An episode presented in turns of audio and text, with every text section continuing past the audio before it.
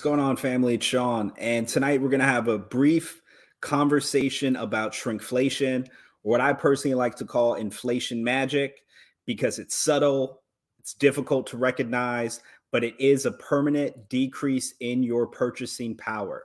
So, what is shrinkflation?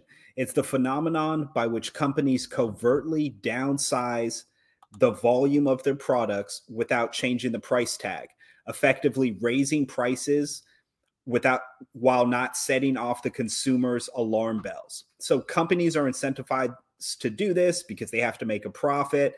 They either raise prices or they decrease the volume and then make, force you to pay the exact same price. Now, companies aren't dumb. They recognize that consumers have a negative reaction to rising prices as well as to the decrease in the amount of the product. But there is four times higher negative reaction from consumers when they raise the price as opposed to just decreasing the amount of the product. I know recently I've seen shrinkflation in my own personal life because I went and I bought what was supposed to be a family bag of chips. And I thought I bought it at the grocery store, but by the time we divvied it out, it was more like one of those gas station bags. There's there's really nothing in there. So the CPI that everybody keeps track of as far as inflation is supposed to track the per unit price because that's what they do. They'll take a three ounce cup of yogurt for three dollars and they'll lower it to two and a half ounces and you won't you won't recognize it unless you're paying attention to the per unit price but supposedly the cpi does keep track of this but i'm going to let you all make up your mind whether you believe that these reductions and the effectively the destruction in your purchasing power is accurately reflected in the CPI due to shrinkflation.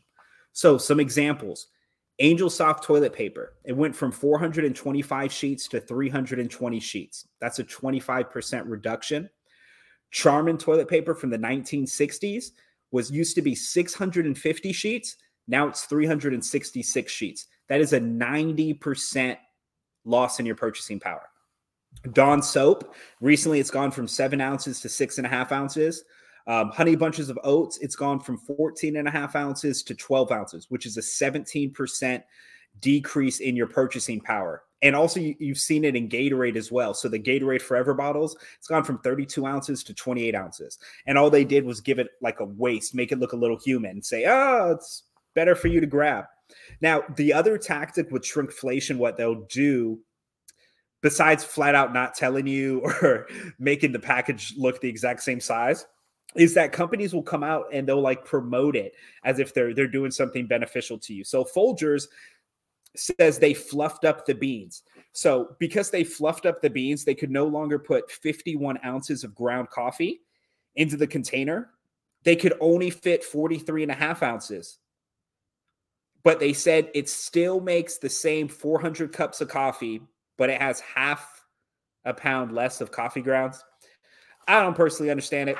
I don't believe it, but that's what they're saying they're they're doing. So the reason I wanted to make this video is because this is something that is not really often talked about. You know, everybody's talking about inflation, but 17% right there, 25%, that is total destruction of your purchasing power. And it's not like if the CPI numbers go lower because the economy is slowing down and we're manufacturing less and there's less growth, you're never the companies aren't going to go back and fill up the cereal boxes or uh, make the tooth the toothpaste larger again like the little the toothpaste now you buy them in a, a regular size box and it, it turns out to be a travel kit size they're not going to do that for forever going forward you'll be able to purchase less of that good which is that's all it means is that now your purchasing power has decreased.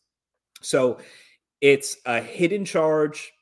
Um, I'm going to be out on the lookout for it a little bit more now, just trying to recognize it. I, I have noticed it, um, but if you recognize it, let me know. Send us an email, uh, put something in the comments. Um, I thought this was important going forward for us to recognize, and it's something that's not often talked about. Um, other than that, I'll catch you on the next video.